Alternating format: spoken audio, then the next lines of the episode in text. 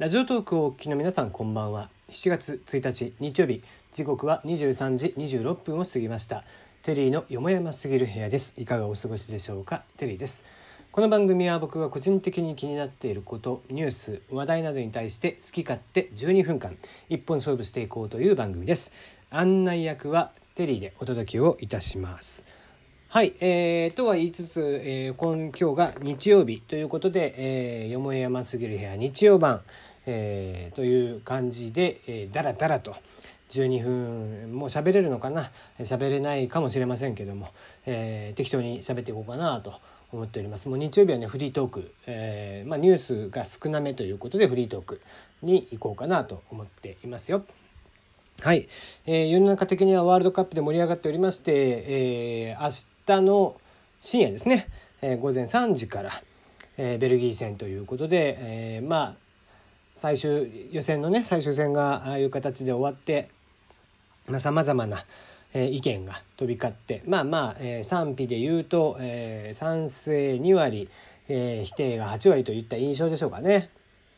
というところですけどもまあまあそこは日本人さすがのこういったところは非常に流れに乗っかりやすい方々なのでベルギー戦で前線をしてうまく勝ってと思んなら、えー、あれが正しかったと。えー、多分言える素直に言えるとは思いますんでね、うん、あのぜひ検討していただければいいんじゃないかなと思っております。あんまりサッカー僕はね興味がないんで、えー、あれですけども一応、えー、応援はそれでもやっぱり気にはなりますんでねずっとやってますから、うん。えー、まあ選手なんかも全然わかんないですね。うん。僕の中ではもういつですか、えー、初めてワールドカップ行った時ぐらいでえー、止まってますね、うん、ほとんど。あれ以降はほとんど僕は分からない。もうあの時でさえも半分は分かってなかったですからね、えー、そんな人間ではございますが、まあ、そんな人間でもですねあのやっぱり嫌顔にもニュースは聞こえてきますので、えー、ぜひ頑張っていただければなと。まああのそうですねマスコミのねその前情報がリークされたりとかしてしまったっていうことが、えー、今回のベルギー戦ではないように、まあ、まあ多分ベストメンバーで来るんでしょうけどもね。うん、とはいええー、フォーメーションであったりだとかっていうところ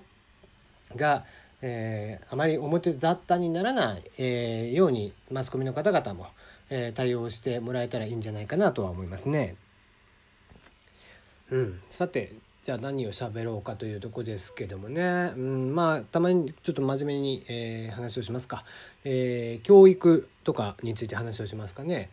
えー、まあ僕も子供が大きくなってきてですね、まあえー、上の子がもう中学生、えー、下の子が小学校4年生ということで、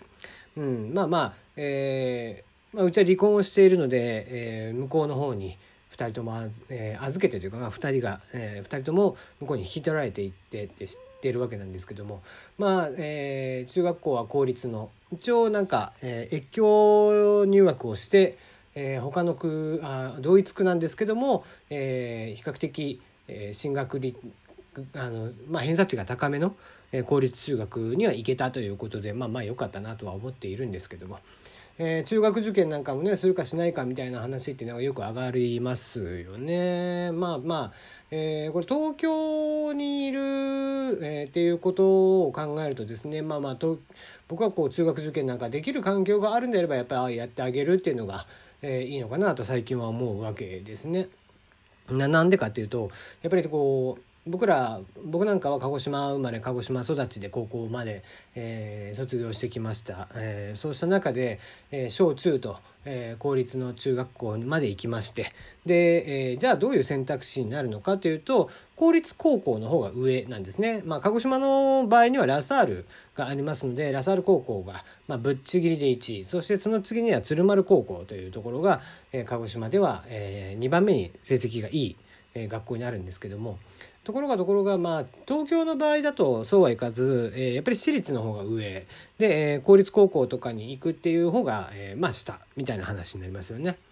えー、鹿児島とかまあ多分、えー、大都市圏ではない、えー、地域に関しては基本的にはおそらくその、えー、鹿児島なんかと同じなんじゃないかなと。えー、要は高校まで、えー、公立高校で、えー、で成績がいいところに入っていくみたいな。うん、まあ中学校も基本は、えー、私立行かずに、えー、公立っていうことの方が多いのかなとは思うんですけどもね、まあ、この、えー、地域によるその教育の格差っていうところもあるわけですね。でこの辺りも本当、え、せっかく、え、東京に住んで東京で育ってってしている子どもたちなので、えまあ、私立とかにも行けるような環境ができたできているならいいけどなと、えー、思ってはいるのですが。うんまあ、ずっとこう疑問に思っているところでですねあの東大以上の大学っていうのが出てこないなと。えー、東京大学というのがもう130年ぐらいですか？140年ぐらいですか？確か。えー、でして、えーまあ、大学というもの、まあ、まあ当時は、えー、一校二校と呼ばれていて、えー、設立時はですねで,、えー、でその後帝国大学と呼ばれで、今の大学の仕組みに変わっていくという流れだったと思うんですけども、まあ、その1校が、えー、いわゆる東大2校が、えー、京都大学3校が九大でまあ、えー、三国九大山には三校どこだったかな。まあまあ、えー、っていう形で。で、えー、7校ぐらいまであったのかな。まあまあ、えー、最終的にはいくつか増えて9校とか確かあったはずなんですけども。で、えー、それが、まあ、帝国大学に変わりっていうことですね。で一般的な、えー、普通の大学ができていくということなんですけども。まあ、えー、その大学というものが日本においてできてから、えー、かれこれもう100年以上経つわけですけどもいまだに東京大学というところが最高学府と呼ばれていると。これはなぜなんだろうと。えーと、基本的にこう僕は日本におけるこうイノベーションと呼ばれるものというのは基本的には起こっていないと考えているわけですね。まあ、せいぜい、えー、イノベーションを起こしたといえばうんそうですね。i モードかな、うん、携帯電話の。この間も質問箱で来ていましたけども i モード、えー、携帯電話でインターネットが普通に使えるようになったっていうこと、えー、携帯でメールが打てるようになったとかですね。えそれが始まって今のスマートフォンに移っていくわけなんですけどもね。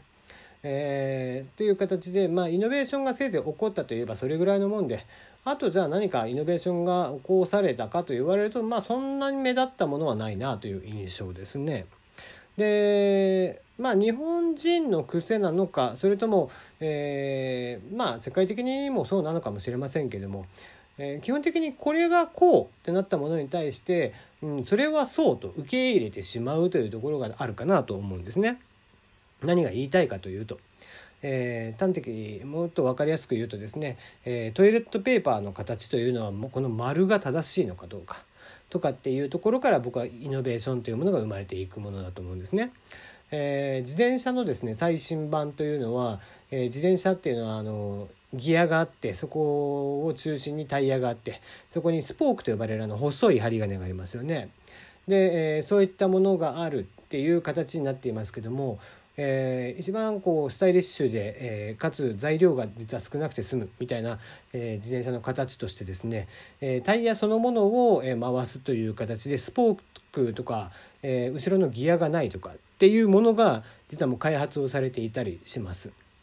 で、えー、今あるもの今ある形今ある制度今ある仕組みそのものを、えー、疑問視してこれが全く違うものに置き換わるんではなかろうかどうかみたいなことっていうのも僕は一つのイノベーションだと思ってるんですね。でそうした中で、えー、大学というものっていうのは、まあにえー、日本にとっては、えー、じゃあ一番日本ですごい大学といえばどこですかといえばみんな東京大学と呼ぶわけですよね言うわけですよ。えー、それ以上の大学というのがもうそろそろ出てきてもいいんじゃないかなとは思うんですね。例えば、えーまあ、いくつか分ね、えー、の学部だけでもいいと思うんです。え、医学部だけとか、え、法学部だけとかね、え、だけでもいいんですけどもその分野に関しては、え、まあまあいわゆる東京大学でいう分1分2分3、えー、で、えー、リー1リ2リ3か、えー、っていう形の、まあ、あの6つ、えー、と同じ仕組みでもいいと思うんですけどももっと人数をガッと絞ってで、えー、なんだったら入学した時は300人ぐらい、えー、各学部、えー、そうですね、えー、50人ぐらいで56300人ですよね300人ぐらい入学してで、えー、上位20人ぐらいだけが各学部で、えー、20人ぐらいだけが卒業ができると。いう仕組みであったりとかするってだからあそこは入学もしたっていうのもすごいけども、えー、何より卒業ができたっていう大学すごいよねと。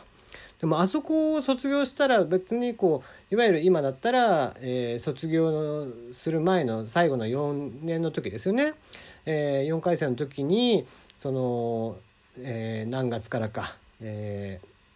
ー、就職試験が始まってみたいな話になりますけどもそうじゃなくて僕は学生の本部は学校で学ぶことだと思うので、えー、大学とにかく卒業までは一切就職活動なんかさせない。その代わりえー、就職してから、えー、あそこ出身だと言われるとも圧倒的に優遇されるみたいな、